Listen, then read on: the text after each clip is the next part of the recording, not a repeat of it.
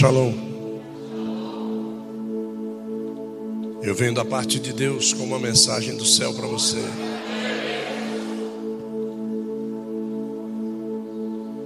É, pregar sobre o que eu vou pregar não é fácil, mas eu tenho que pregar. E eu tenho certeza que você vai ser muito abençoado hoje.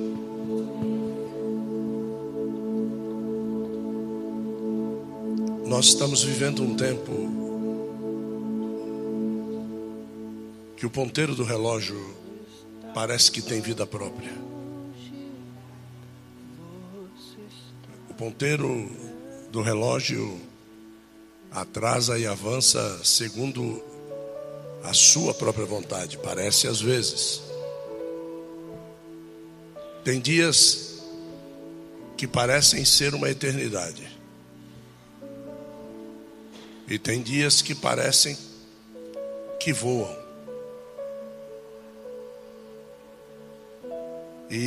Questionamento que deveria ser feito pelas nossas almas ao céu é: por que deste sentimento? Por que é que nós não conseguimos discernir os tempos, a velocidade dos tempos? aquilo que Deus quer de nós com relação aos tempos, às épocas.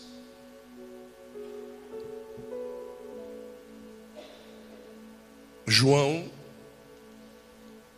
na ilha de Pátimos, teve um confronto, um conflito interior com relação aos tempos, porque ele não conseguia discernir como funcionava aquilo no céu. E justamente por isso é que Deus fez com que João, de uma forma muito simples, pudesse expressar tudo aquilo que Deus lhe mostrou através daquilo que ele já conhecia. Deus nunca conseguirá falar pela sua boca alguma coisa para alguém se você não conhecer aquilo que você está falando. Então é justamente por isso que nós, nessa pequena caminhada de 34 para 35 anos agora, na presença de Deus, que nós aprendemos, foi muito difícil, nós aprendemos de que é necessário adquirir humildemente conhecimento, a fim de que nós possamos passar de uma forma degustável a palavra de Deus para vocês. João, ele não ele não tinha a profundidade da revelação daquilo que ele nos trouxe como revelação. É justamente por isso que Jesus, em muitos momentos, ele teve que usar a expressão comparativa. Repete comigo e diga: expressão comparativa. Porque na cabeça, olha, na cabeça de quem receberia aquela revelação, ele não saberia o que Jesus estava falando realmente se Jesus não comparasse com aquilo que eles conheciam. Por isso que Jesus ele dizia: "O reino de Deus é como o reino dos céus é como é como é como é como. Para quê? Para que a pessoa pudesse assimilar a verdade que Jesus estava querendo implantar no coração daquela pessoa. Quando Jesus utilizava parábolas, ele utilizava as parábolas concernentes ao conhecimento que as pessoas tinham. E por isso Jesus fala de pesca, Jesus fala da culinária, Jesus fala de produção agrícola, Jesus fala de, é, de agropecuária, Jesus fala de, de céus, Jesus fala, e ele vai falando isso com as pessoas que conheciam o assunto, a fim de que elas pudessem assimilar aquilo que ele estava querendo dizer. Por que, que eu estou falando tudo isso? Nesta semana que passou, é, eu posso dizer que de 15 dias para cá, a minha esposa é testemunha e os meus filhos são testemunha. Essa palavra que eu vou pregar, Deus me deu, era sentada ali. Eu, eu, não, eu não estou lendo a Bíblia, mas eu estou pedindo muito a Deus misericórdia. Muito, muito, muito. E através disso, eu entendo que nada daquilo que se lê se perde. Porque o que eu estou pregando, um dia eu já li. Um dia entrou. Quando iria sair, eu não sei. Aí Deus disse: Hoje vai sair aquilo que você leu, em tal tempo, tal tempo, tal tempo. O segundo texto é quando você leu, tal tempo, tal tempo, tal tempo. O terceiro texto, Gilson, você leu há dois anos atrás. O outro texto foi assim. Então eu quero agradecer ao Espírito Santo por essa palavra. Porque eu tenho certeza, vai ser impactante para a tua vida e para a minha vida também. Porque por não ter estudado, eu não sei o que vai dar.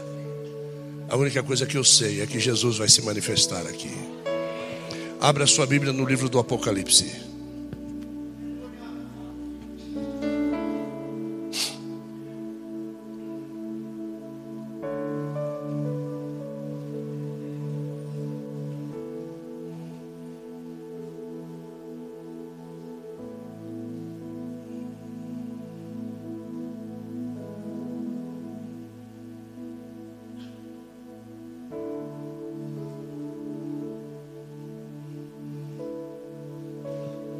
Capítulo de número 6, livro do Apocalipse.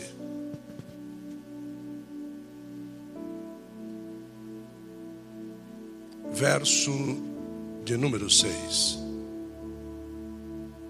Capítulo 6, verso 6. Livro do Apocalipse. Tantos quantos acharam, digam amém. E ouvi uma voz no meio dos querubins, que dizia: Uma medida de trigo, ou três medidas de cevada, pelo salário de um dia. Mas não afetes o preço do azeite e o preço do vinho. Só até aqui.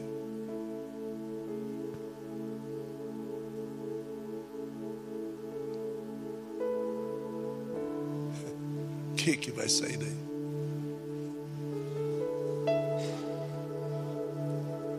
Alguém quer pregar essa mensagem? Temos bons pregadores aqui.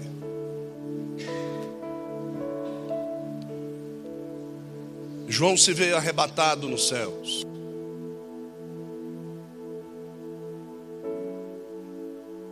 E um conflito existencial e espiritual toma conta daquele velho senhor. Um homem de quase 100 anos de idade. Um homem que teve a sua cabeça rachada por intermédio de pauladas foi mencionado num tacho de óleo quente. Um homem que teve uma das suas pernas, cremos, a direita quebrada, por amor do Evangelho. Hoje as pessoas desistem de pregar o Evangelho por causa de calúnias. Calúnias estas, às vezes, que são detentoras da verdade. Falei sobre isso em Santo André nesses dias. Eu disse que o caluniado só se rebela quando a calúnia não é calúnia, é verdade. Porque aquilo que não diz respeito a mim não me ofende.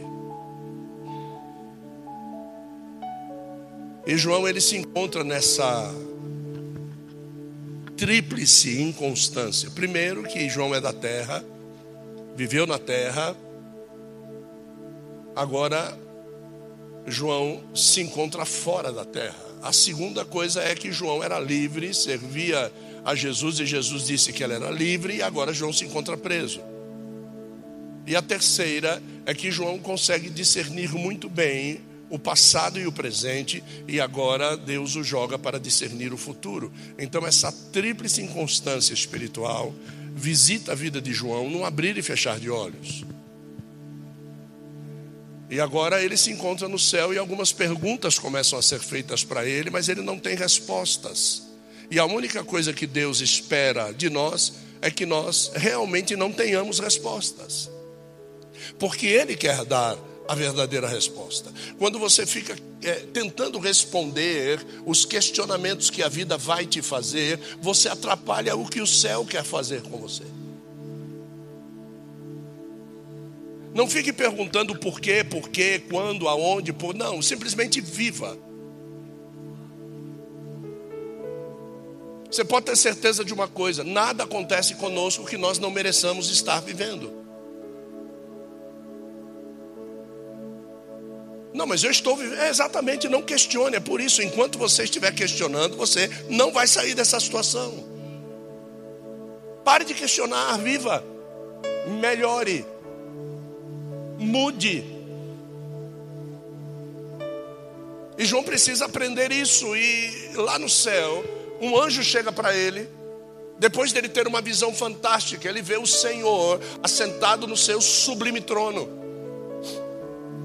Ele vê 24 anciãos, ele vê o altar do incenso, e João é colocado numa situação de telespectador celestial.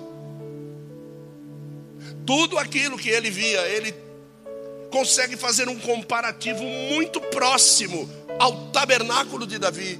Ele consegue fazer um comparativo muito próximo ao templo de Ezequias. Ele consegue fazer um comparativo, ele começa a ver, meu, é parecido com aquilo lá, cara. E nesse vislumbre, um anjo, porque ele não consegue tirar os olhos do Senhor, um anjo chega para ele e diz assim: O que, é que ele tem na mão? Ele diz: Ele tem um manuscrito selado por dentro e por fora. E ele pergunta para João: Quem é que pode tomar esse livro da mão dele? João se prepara para responder: se ele me trouxe até aqui, eu acho que sou eu. Deve ser eu, só pode ser eu. São conjecturas que a gente faz para algumas situações que a gente vai vivendo. E quando nós menosprezamos a santidade de Deus e nos colocamos em posição de merecer alguma coisa, às vezes nós ficamos muito tristes com o céu. Porque simplesmente nós começamos a dizer, eu mereço, e o céu diz para você, não merece. Deveria ser meu, e o céu vai dizer para você, falta muito ainda. Então, uma das melhores condições para você adentrar nas revelações do céu é fique calado.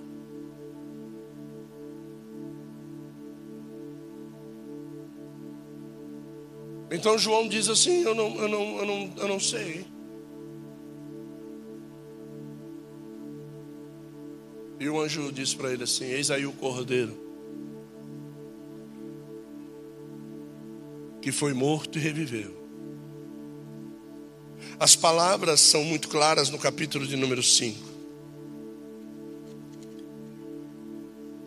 No verso 1 diz: Vi na mão direita daquele que estava sentado sobre o trono um livro enrolado, selado com sete selos, escritos por dentro e por fora.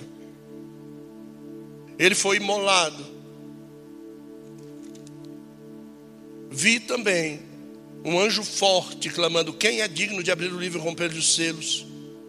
Agora vem a tristeza de João, e ninguém no céu, nem na terra, nem debaixo da terra podia abrir o livro e nem olhar para ele. E vi entre o trono, verso 6, e os querubins, e entre os anciãos um cordeiro em pé. O qual, apesar de haver sido imolado, tinha sete chifres, sete olhos, que são os sete Espíritos de Deus enviados sobre a face da terra. Então o cordeiro dirigiu-se àquele que estava sentado sobre o trono, tomou o livro da sua mão direita. E logo que tomou o livro, os querubins e os 24 anciãos se prostraram diante do cordeiro, tendo cada um deles uma harpa e taças de ouro cheias de incenso, que são as orações dos santos. E cantavam um, um novo cântico, dizendo: Digno és de tomar o livro e de romper-lhe os selos, porque foste morto e com teu sangue tomaste para Deus os homens de toda língua, tribo, povo e nação. E para o nosso Deus os fizeste reino, sacerdócio, e eles reinarão sobre a terra. Você sabe de quem está falando? Está falando de você.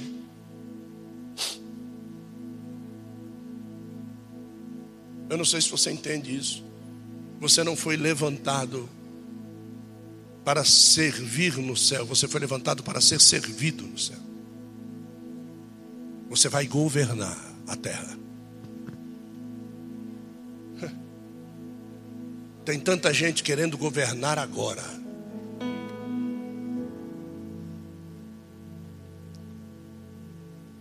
Esse presságio é o presságio de que Cristo precisa fazer algumas coisas. A gente pode até pensar que ele já fez tudo. Não, ele não fez tudo. Ele precisa fazer muitas coisas ainda. E eu fico imaginando ele assentado do lado direito de Deus. Como ele deve estar ansioso para que isso possa acontecer logo. Ele é o nosso parente remidor. Ele é aquele que precisa vir e tomar a terra ele é aquele que precisa ajuizar o poceiro indevido da terra. Ele é aquele que precisa apresentar a noiva aos amigos. Ele é aquele que precisa pisar o lagar da ira, do furor, do grande e terrível Deus. Ele é aquele que precisa adornar a cidade santa com o brilho da sua glória eterna. Ele, Cristo. Esse Cristo que nós louvamos, esse Cristo que nós bendizemos, esse Cristo que nós eternizamos, ele ainda tem muitas coisas a fazer. Então, quando ele pega este livro nas mãos,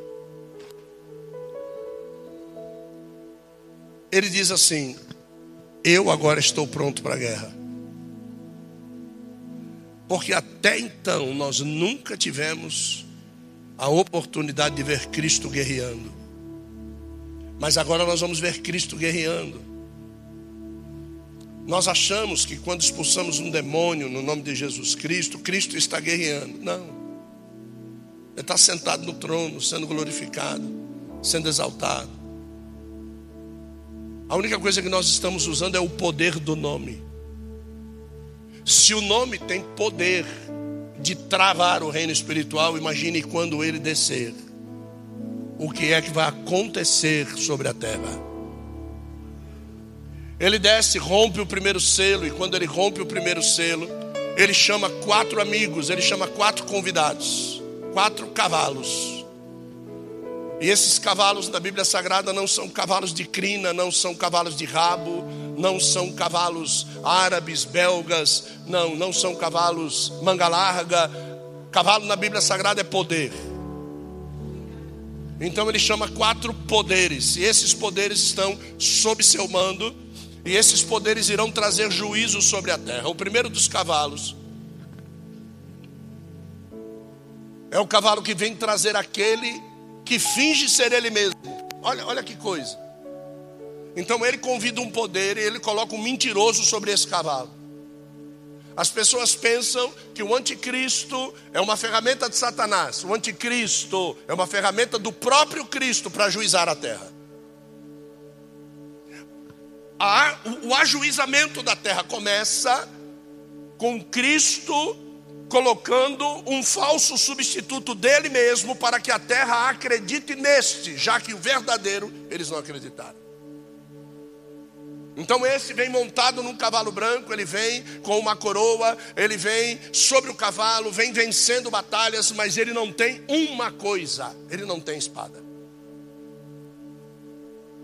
Ele tem arco, ele tem flechas, mas ele não tem espada.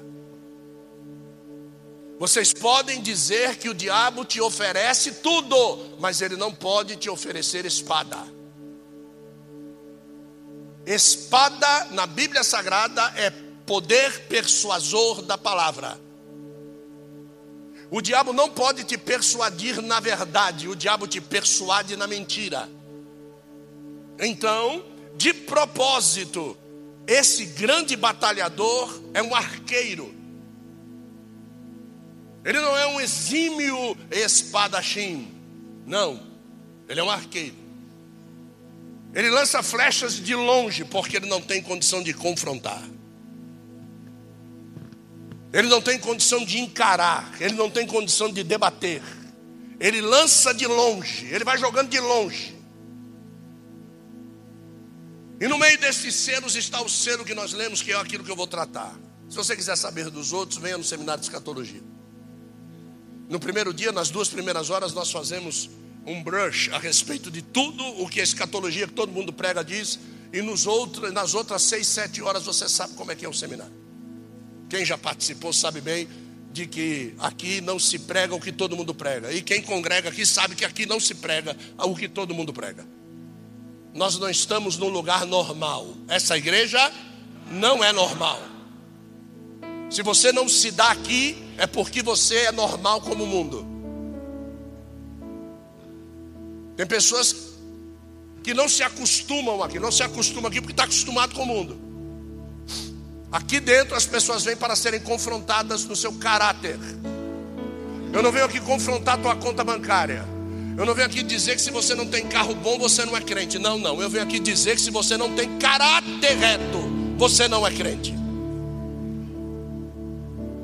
Aqui nós estamos vendo uma voz no meio dos querubins. Essa voz no meio dos querubins me confrontou muito tempo. E o Espírito Santo sempre dizia para mim assim: Você não sabe quem é, rapaz? Rapaz, lê a Bíblia, você não sabe mais Jesus quem é. E eu lia um, eu falei, não, não é isso. E eu lia outro, também não é. Eu busquei, eu, eu cheguei a comprar uma coleção de livros porque eu sabia que tinha lá. E quando eu fui buscar, o Espírito Santo falou: Não é. Por que, o senhor não me avisou antes de comprar?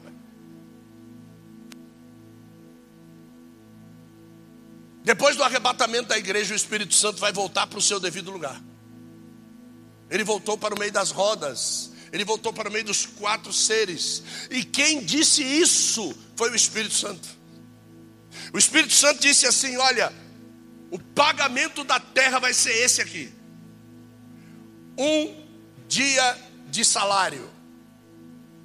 Então você vai entregar para eles um quilo de trigo para cada dia de salário. Ou então, se eles, se eles quiserem, diga assim: se eles escolherem, você vai entregar para eles três quilos de cevada.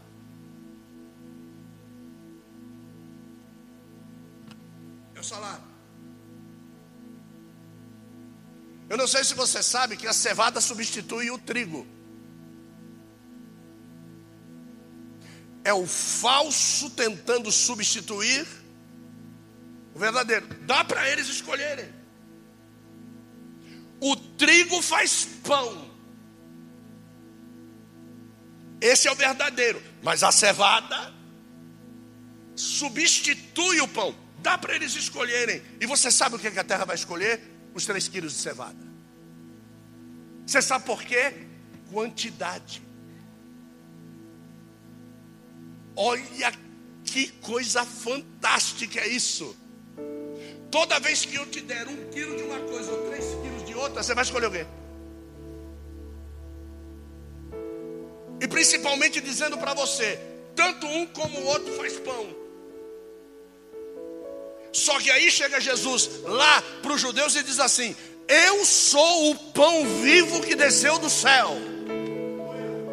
Eu não sou feito de cevada, eu sou feito de pão, pão de trigo. No céu tem trigo.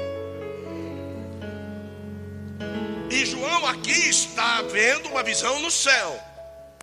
Então ele diz assim: Olha, mas tem uma coisa que você não vai mudar o preço. O que é? A unção e a graça. O Espírito Santo dizendo: não mexa no preço da unção. E não mexa no preço da. Pergunta a mim, por quê? Porque ninguém vai poder comprar. Pergunta a mim, por quê? Porque quem vende está no céu o Espírito Santo. Tanto é que quando o azeite acaba, as meninas que tinham azeite diz: "Vai comprar com quem te vendeu". Vai lá. Vai lá comprar com quem te vendeu. Tem azeite? Vai, vai. Tu quer unção? Vai buscar com o Espírito Santo. Você quer graça? Vá buscar com o Espírito Santo. Esse preço Hoje nós temos em abundância, querido. E sabe o que a gente está fazendo com a unção? Menosprezando a unção. Nós estamos jogando fora o preço valoroso da unção. Nós estamos jogando fora o valor imenso de sermos ungidos, de termos sobre as nossas costas um valor imerecível. Não merecemos, mas Ele nos escolheu, nos capacitou, nos levantou, nos remiu, nos deu novas vestes, desceu óleo fresco sobre a nossa cabeça e disse: Vai, prega o Evangelho, prega a verdade, vive o que você prega. E o que nós estamos fazendo? Desprezando o azeite. Só que vai chegar uma hora, filhos, filhas como nós vamos querer estar diante de um ungido? Como nós vamos ansiar estar diante de alguém que carrega a unção? Como vocês não imaginam aquele boi que carrega aquele peso terrível e a cinta vai comendo as suas costas e a cinta vai dilacerando as suas costas, como ele anseia o momento em que o seu proprietário pega da boa gordura, unge as suas costas com gordura, para que aquele peso agora se torne mínimo. O nome disso é graça. Naquele dia, todo jugo será despedaçado por causa da unção. Só que nós não valorizamos isso. Vocês estão sentadinhos, estão quentinhos, estão ouvindo uma boa palavra numa excelente voz, estão aqui dentro guardados. Pode cair o mundo lá fora na chuva, né? Você não vai ser ofendido. Você vai sair daqui. Tem pessoas agora cozinhando para você, fazendo coisas para você. Vocês ouviram aqui levitas que ensaiaram a tarde toda para louvar para você. Sabe o que você faz? Não dá valor para essa unção. Só que vai ter um dia que você vai procurar pessoas para cozinhar. Você sabe o que, eles vão dar para você? Morte.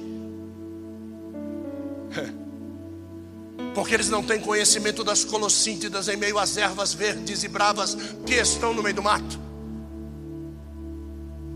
Vamos fazer uma sopa para o profeta e sai catando qualquer coisa. Presta atenção, sai catando qualquer coisa, joga dentro da panela. Ah, como falta e como faz falta alguém que tem unção.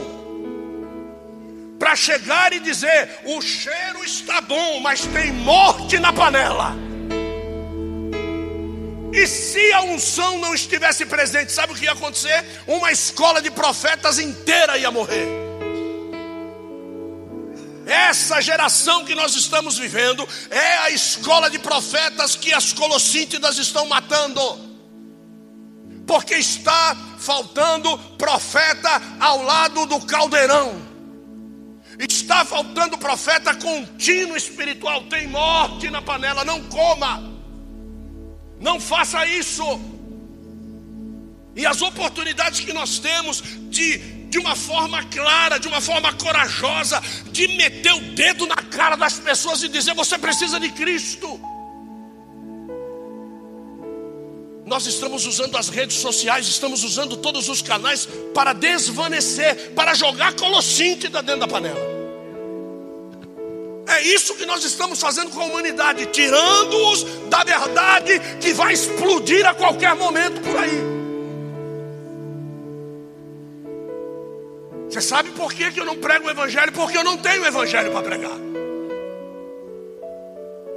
Eu tenho, Deus vai fazer, Deus vai curar, Deus vai acontecer, Deus vai... Eu quero ver Deus fazer tudo isso aqui, aonde o vinho e o azeite.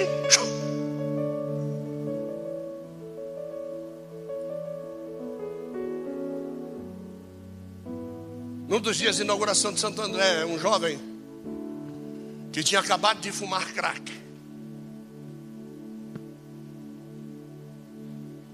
Quando ele está passando na frente da igreja, ele está passando na frente da igreja, pega o cachimbo e joga fora. E ele fica olhando, meio desgueio assim. Com certeza, sabe o que foi que ele olhou? O nome. Tabernáculo de profeta.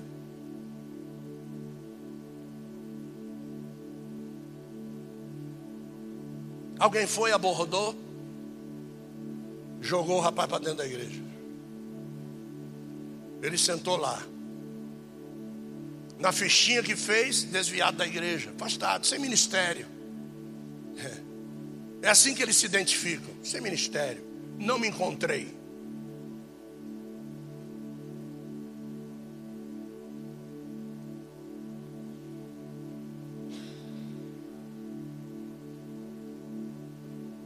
Lá vem a palavra.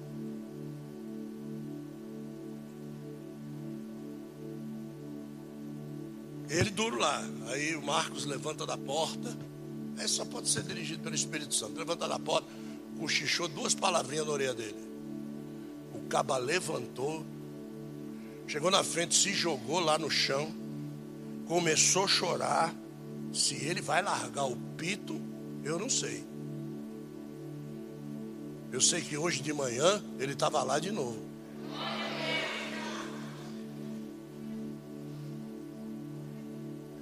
Se lasque Satanás, irmão. Às vezes a única coisa que falta para você, sabe o que é? Sair do teu lugar e se jogar aqui na frente. Porque enquanto você bater no peito dizendo que não precisa, o diabo tem tudo o que ele precisa.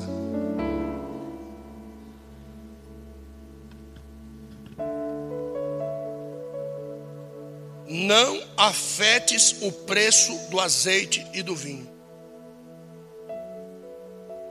Não tires a importância, não diminuas o valor, não subas demasiadamente o preço do azeite e do vinho.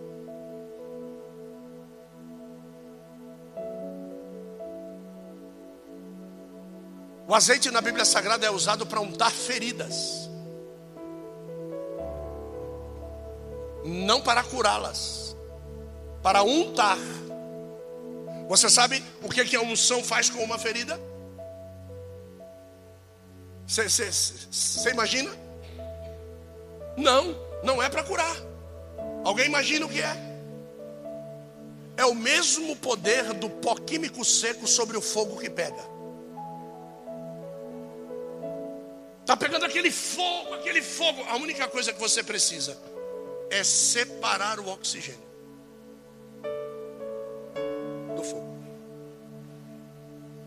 Separou o oxigênio. Apaga. Tirou o oxigênio das bactérias.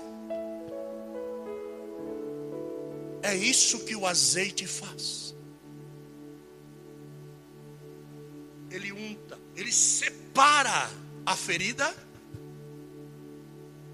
do oxigênio e mata a bactéria. Ele não cura, a ferida está lá. Mas agora é uma ferida sem matéria. O pecado está aí, mas agora é um pecado sem Satanás. A unção chega para separar o teu corpo pecaminoso da influência das trevas. Mas o teu corpo continua sendo pecaminoso. A unção que vem sobre o homem não o torna santo. A unção que vem sobre o homem separa ele do mundo. Se você se diz ungido, se você diz que tem dom, você então é separado do mundo pelo azeite da unção. Então é impossível que o mundo tenha ação sobre a tua vida. E o que está dizendo aqui que esse selo quebrado, quando se quebra esse selo, diz para eles: vocês não têm unção e vocês não têm graça vocês vão ter que caminhar sem unção e graça. Você sabe o que é caminhar sem graça? É sofrer a influência direta do julgamento da lei. Então agora, o parente remidor tem toda a autoridade, depois da quebra desse selo, de dizer o que está escrito na lei, ipsis literis, será cumprido sobre a vida de cada ser vivente da terra. Não queira viver esse momento, filho, filha.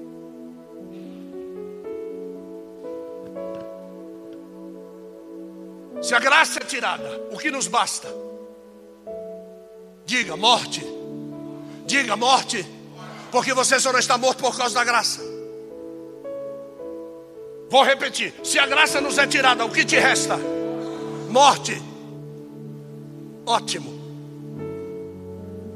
E se a morte te for tirada sem a graça, o que te resta? Pense. Se a graça nos for tirada, só nos resta o quê? Vamos, se a, raça, se, a, se a graça nos for tirada, o que nos resta? Morte. E se a morte, sem a graça, nos for tirada, o que nos resta? Sofrimento.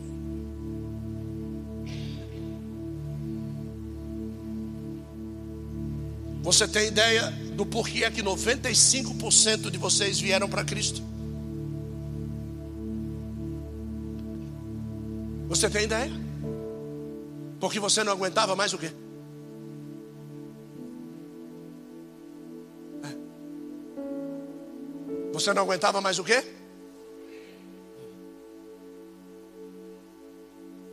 E para curar o teu sofrimento, o que foi te dado? Porque se a graça não te fosse dada, você tinha procurado o quê? Você tinha procurado o quê? O selo foi rompido, a graça foi tirada, o azeite foi tirado, a unção foi tirada e a morte foi tirada. O que me resta? Voltar ao princípio de tudo.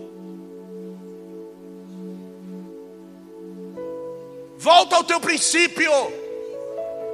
Eu estou te convidando para você voltar a ser o que você era por cinco minutos só. Eu ligo para o Rimene e ele traz aqui o que você quiser: maconha, heroína, rachixe, pedra, crack. Ele, ele, ele traz, ele traz. E a gente faz a fila para alguns aqui. Mando trazer alguns travestis também, para aqueles que gostavam. Mando trazer alguns prostitutos e prostitutas cultuais aqui para alguns que gostavam. Vamos tornar esse lugar uma Babilônia. Sabe o que, que vai virar a terra? Sem graça, sem unção. Você tem imaginação do que vai virar isso aqui?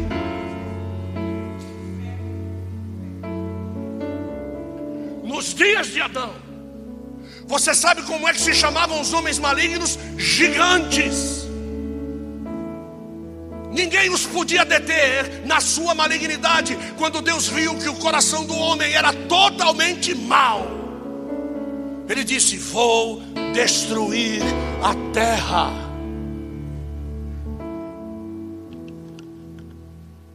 Mas você sabe o que aconteceu? Deus achou graça em Noé. Ele não tinha dado graça.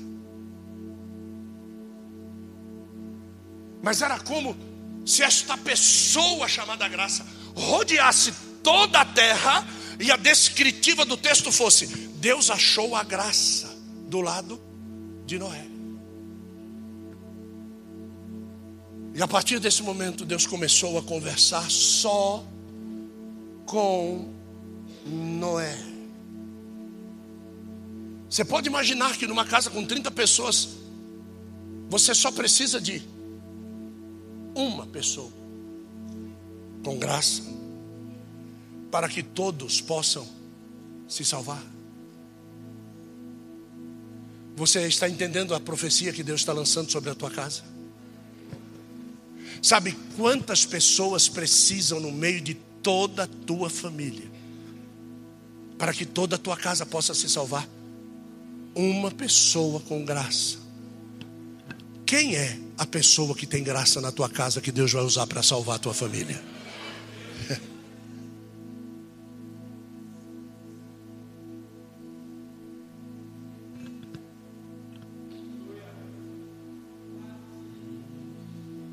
E olhei, e vi que apareceu um cavalo amarelo, e o que estava montado nele chamava-se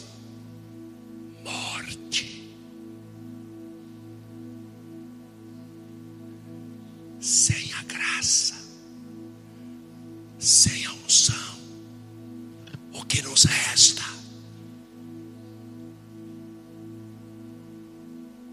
E não precisa chamar ela vem a galope.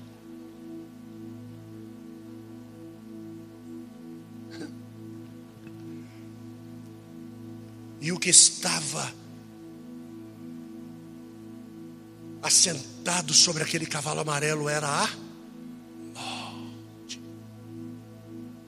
Era o único cavalo que tinha companheiro. Tinha companheiro. Quem é que vinha acompanhando o cavalo? O Hades. Olha, olha só, vamos ver. Pode ser aí, Manuel? É, Apocalipse capítulo 6, verso de número 8. Meu Deus, que coisa, olha. E olhei, eis um cavalo, que cor? E o que estava montado nele chamava-se o quê? E quem? O Hades. Olha, o Hades seguia com. E foi-lhe dada o quê? Sobre o quê? Para fazer o quê? Matar. Com o quê? A espada. A espada que o cavalo de número um não tinha, mas que agora está sendo entregue para a morte. A mesma palavra que dá vida é a palavra que vai matar. Não estou entendendo. Vamos lá. Apocalipse, capítulo de número 1.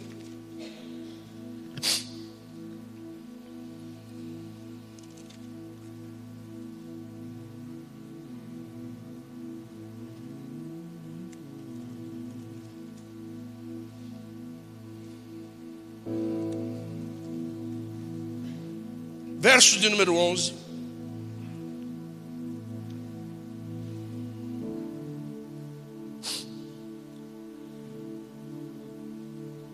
O que vês, escreve num livro e envia-o às sete igrejas, Apocalipse 11.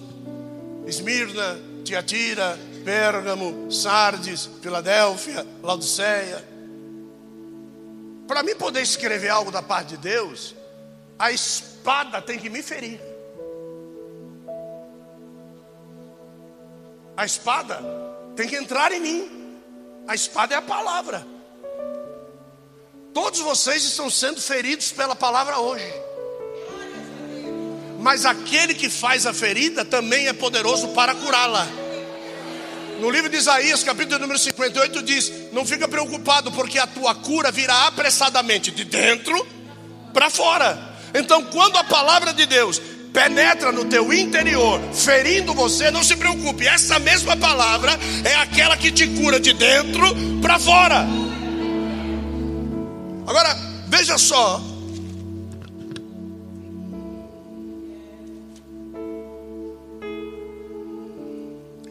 Apocalipse capítulo 1, verso de número 5.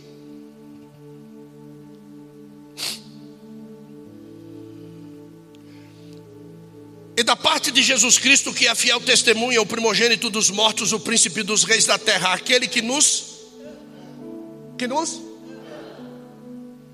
e pelo seu próprio sangue nos dos nossos Qual é a nossa diferença daquele que vai ficar na terra? Nós somos amados e temos os nossos pecados lavados.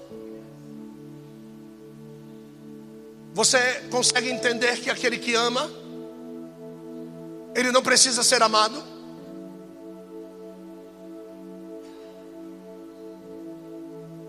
Me desculpa, mas eu preciso dizer isso para você.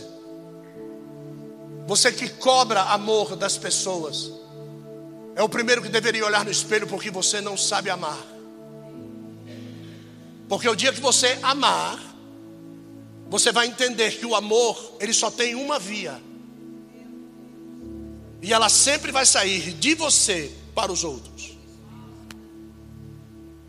Como você me diz isso? Senão a Bíblia é mentirosa, o amor não busca o seu próprio interesse. Quem ama, ama. E está acabado.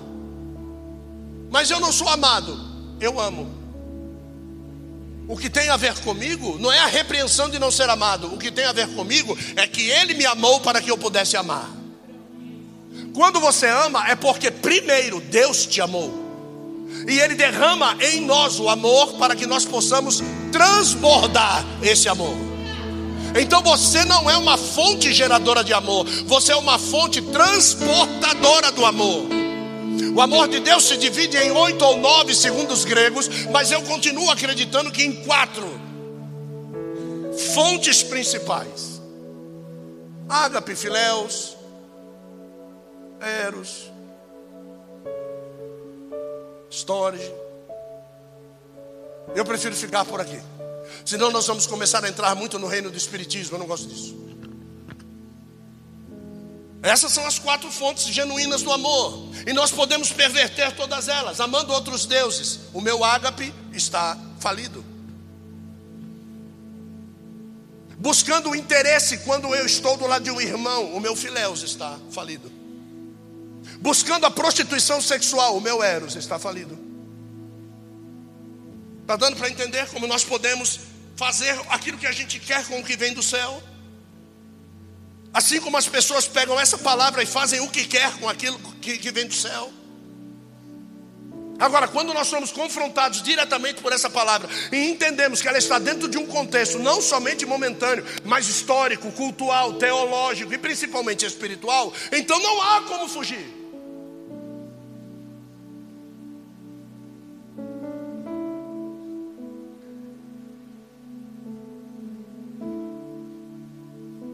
Uma pessoa disse assim para outra pessoa que disse para mim, falou assim: Nossa, ele é inteligente, né? Mal sabia ela que quando eu fui chamado eu nem sabia escrever direito.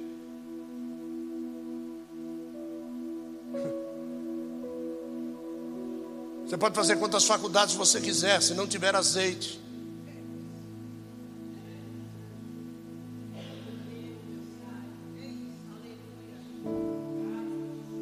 Desculpa, não adianta para nada. E o azeite, né? Não, não, não. Isso é manifestação corpórea quando nós não aguentamos aquilo que interiormente está nos ferindo. Se as pessoas soubessem que língua estranha não é manifestação de poder, mas é manifestação da destruição daquilo que está acontecendo dentro de nós. Quando um, um pregador está falando forte, é porque ele está sendo destruído por aquilo que ele está pregando e ele está destruindo, e de repente você ia procurar o pregador, o pregador estava deitado aqui, destruído, mas o Espírito Santo não deixa ele, e ele vai falando línguas estranhas, ele vai edificando o pregador de novo no lugar, porque aquele que fala línguas estranhas edifica-se a si mesmo. Então nós só falamos línguas estranhas para continuar aquilo que nós iniciamos e que está nos ferindo, está nos abalando, está nos quebrando, está nos moendo. Então, às vezes, o pregador daquela rachada de língua estranha não é por causa de poder, é porque aquilo está matando ele por dentro, mas ele continua sendo um instrumento de Deus para aqueles que estão falando. Glória a Deus, aleluia, louvado seja Deus, ele continua falando.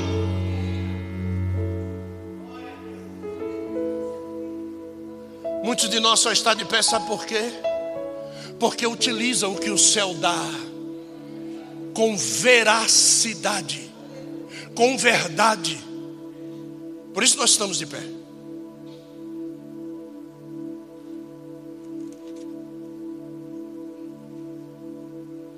Apocalipse capítulo de número 1, verso de número 14. E a sua cabeça e os seus cabelos eram brancos como a lã branca. Eram brancos como a neve, os seus olhos eram como chamas de fogo. Os seus pés eram como latão reluzente, como tendo sido refinado numa fornalha, e a sua voz era como o som de muitas águas. Ele tinha na mão direita sete estrelas, e da sua boca saía uma aguda o quê? Ah, ótimo.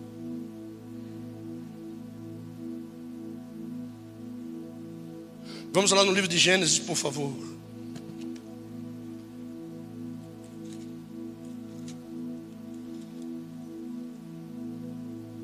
Se eu não me engano, capítulo de número 4. Não, capítulo de número 3.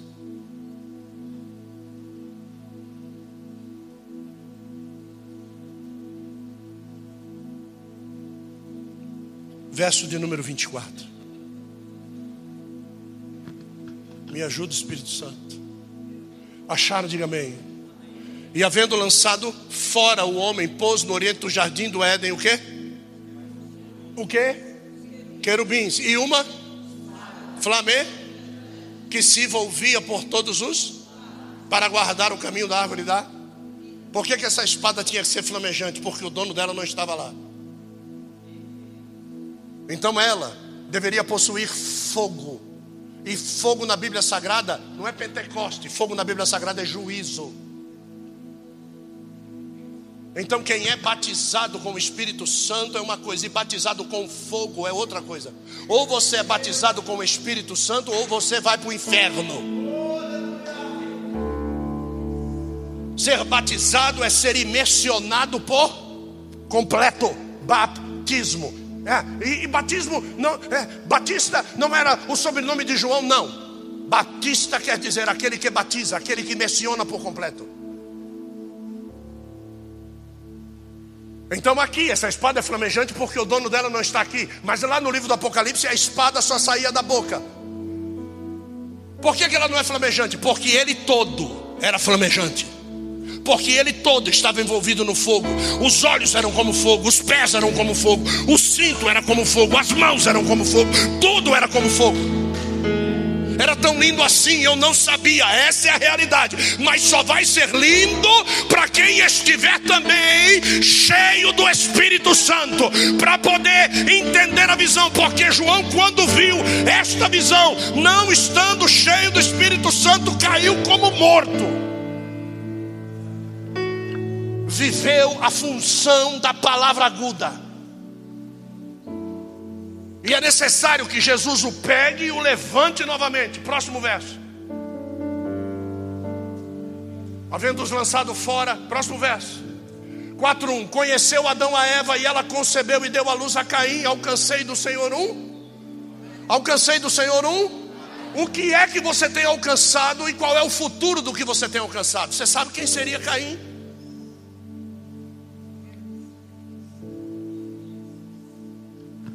Porque alcançar um varão fora do jardim é uma coisa, alcançar um varão dentro do jardim é outra coisa. Tem muita gente conseguindo muitas coisas fora do jardim, fora da presença de Deus, e dizendo que é Deus que está dando, e depois você vai conhecer o que é que você está conseguindo fora. Voltemos para o livro do Apocalipse, já vou terminar.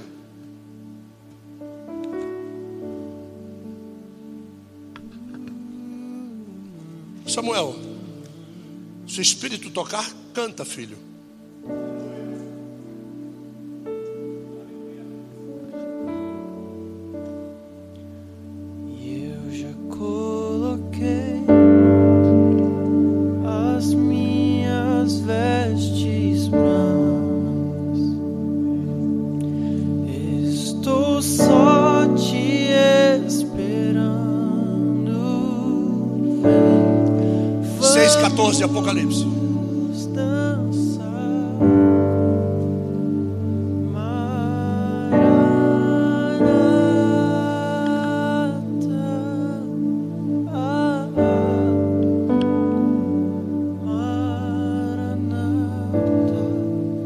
Sabe quando é que nós temos medo? Você já fez essa pergunta? Quando é que eu tenho medo? Por que é que eu tenho medo? O medo explicitamente a manifestação da falta da segurança.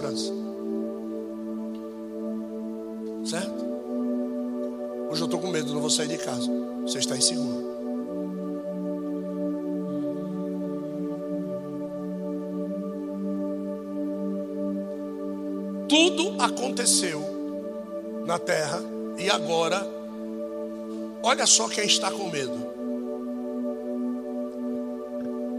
e o céu recolheu-se. Você consegue imaginar essa visão? Do céu se recolhendo. Se o céu se recolheu e o céu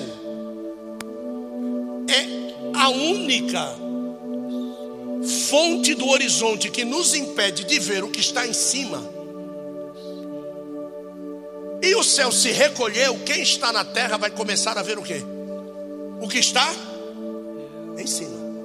Nesse momento que o céu se recolheu e todo mundo viu o que estava em cima, olha lá, como um livro se enrola e todos os montes e ilhas foram removidos do seu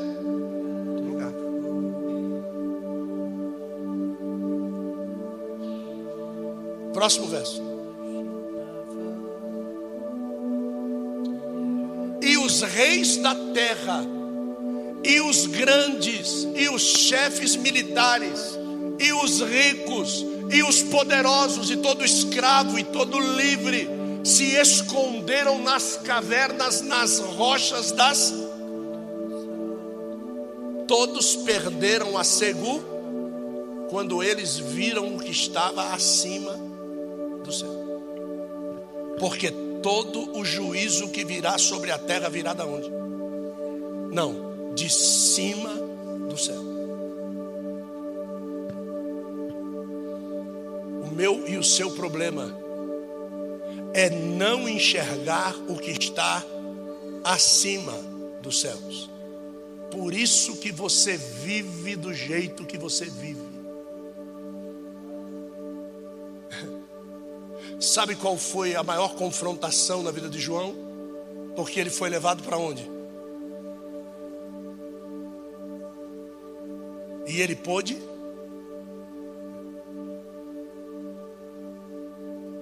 Os animais de estimação do céu não são como os nossos. Viu? Os bichinhos alimentados no céu não são como os nossos. Os pets para tratar das águias, dos bois e dos leões que estão encabeçando os querubins são gigantescos.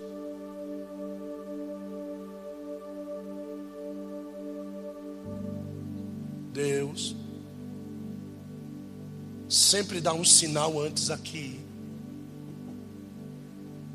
para avisar que vai vir algo de lá. Logo no começo da criação, ele mandou colocar os céus como sínodo, como sinal. Se os homens quisessem saber o que fosse acontecer na terra, deveriam olhar para o céu. Repararam que tivemos chuvas de meteoros e cometas? Sinal do céu. Repararam que tivemos luas de sangue? sinal do céu. Você está desapercebido. Vai acontecer alguma coisinha na terra.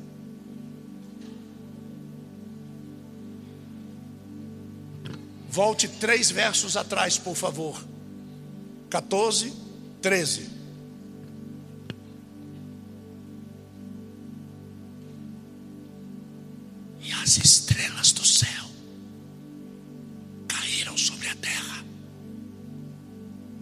Como o sacudir de uma figueira, com um vento muito forte, que deixa cair os seus figos.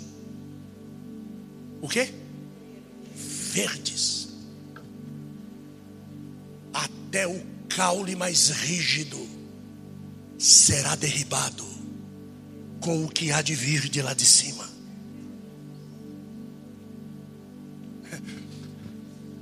Terra vai ser sacudida.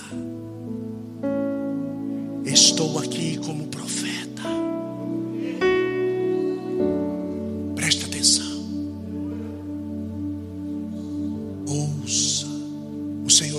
avisando que vem coisa pior por aí. Caramba, mano, a pandemia. Esquece. O que tem vacina não veio do céu. Viu? Quando Deus manda, não tem cura.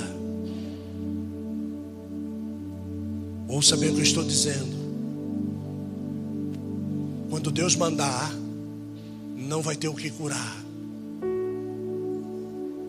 Tá bom? Então, enquanto Cristo e o seu nome estão aqui, Ele tem o poder de retirar, mas Ele também tem o poder de fazer o Jordão cuspir aquilo que nele ficou e apregar-se na testa de quem merece. Lembre-se de Nahamã, lembre-se de Geazi, lembre-se de Eliseu. Quando eu olho para isso, eu entendo que o cordeiro está irado, porque ele precisa instaurar o seu reino reino terrestre para terrestres. Aqui, no reino de Cristo, comida e bebida fazem parte, porque é terrestre. Mas para nós celestiais, o reino de Deus, que é diferente do reino dos céus, não é comida e nem é bebida. Se esta tem sido a tua busca constante, de comer e de beber e de se divertir e de viajar e de adquirir e de comprar e de fazer e de acontecer, a minha notícia é: você é terreno. Agora entenda: reino dos céus, reino de Deus. Nós fomos arrebatados. Vou fazer um teatrinho. Nós fomos arrebatados. Diga amém. Então, vamos usar aqui. Wendy, Vem cá, vem cá, vem cá. Vem cá, vem cá, vem cá. Isso, rápido, rápido, aqui, aqui, aqui. Não, olha, olha para cá. Isso. Vamos ver aqui, Paulão, vem cá, junto com a esposa, vem cá. Vamos botar um careca aqui também, que é para o Jair ficar feliz. Vem cá, Tom. Vem cá, vem cá, Jair. Jesus vai arrebatar a careca também. Você pode glorificar Deus por causa disso? Aleluia. Então, vai tocar trombeta. Aqui, gostei. Vamos lá. Brissane, toca a trombeta aqui. Du, du, du. Pelo amor de Deus. Não, não acredito nisso. Pense numa trombeta desafinada, irmão. Tem trombeta aí, meu amor? Está procurando? Não, coloca som de chofar. Isso. Aí. Não, tira a propaganda. No Wix, não sei o quê.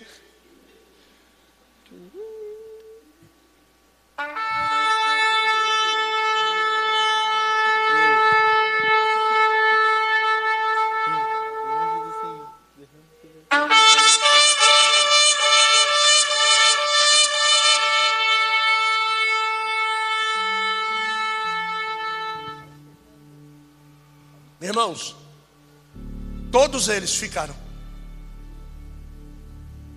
Porque a Bíblia diz: ao toque, eles serão arrebatados. Então é no toque, já não está mais aí, está aqui. Deu para entender?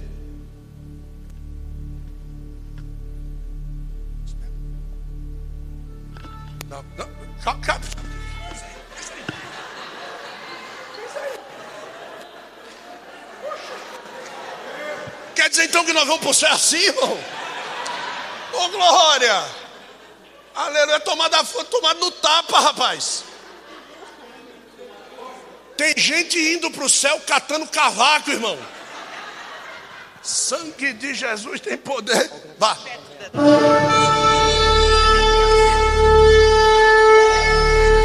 Olha aí, olha aí, olha aí, olha aí,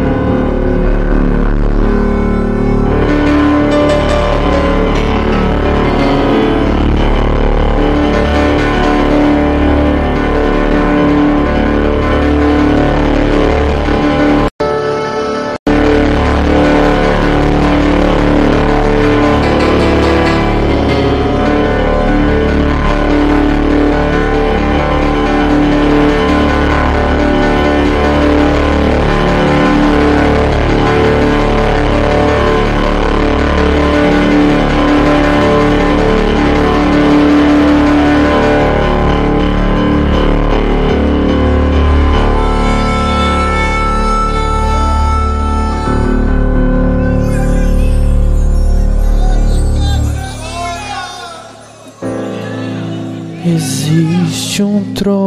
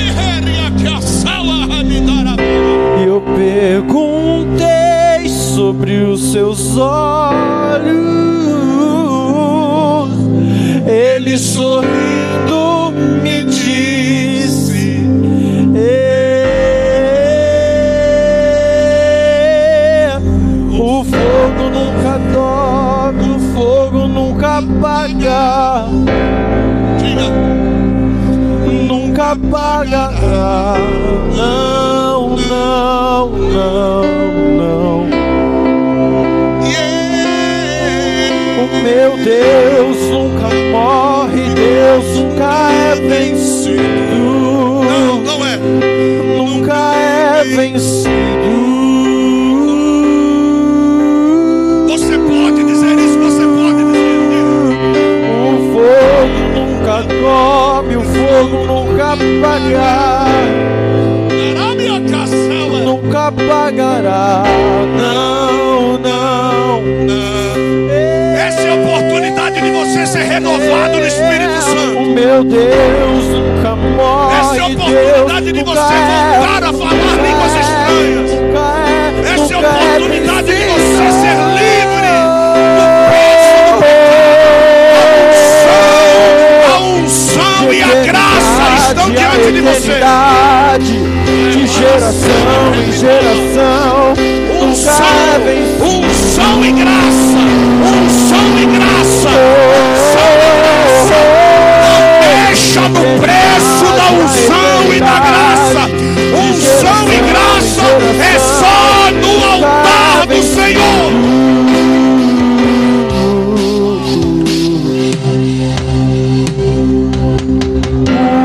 Uma coisa vou pedir. Pode dizer. Deixa eu ficar Deixa. nesse lugar. Deixa eu ficar, deixa eu ficar. Todos os dias.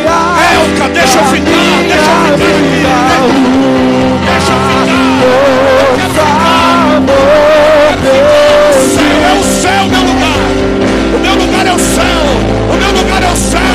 O meu lugar é a plataforma diante de Deus. O meu lugar é servido ao Altíssimo.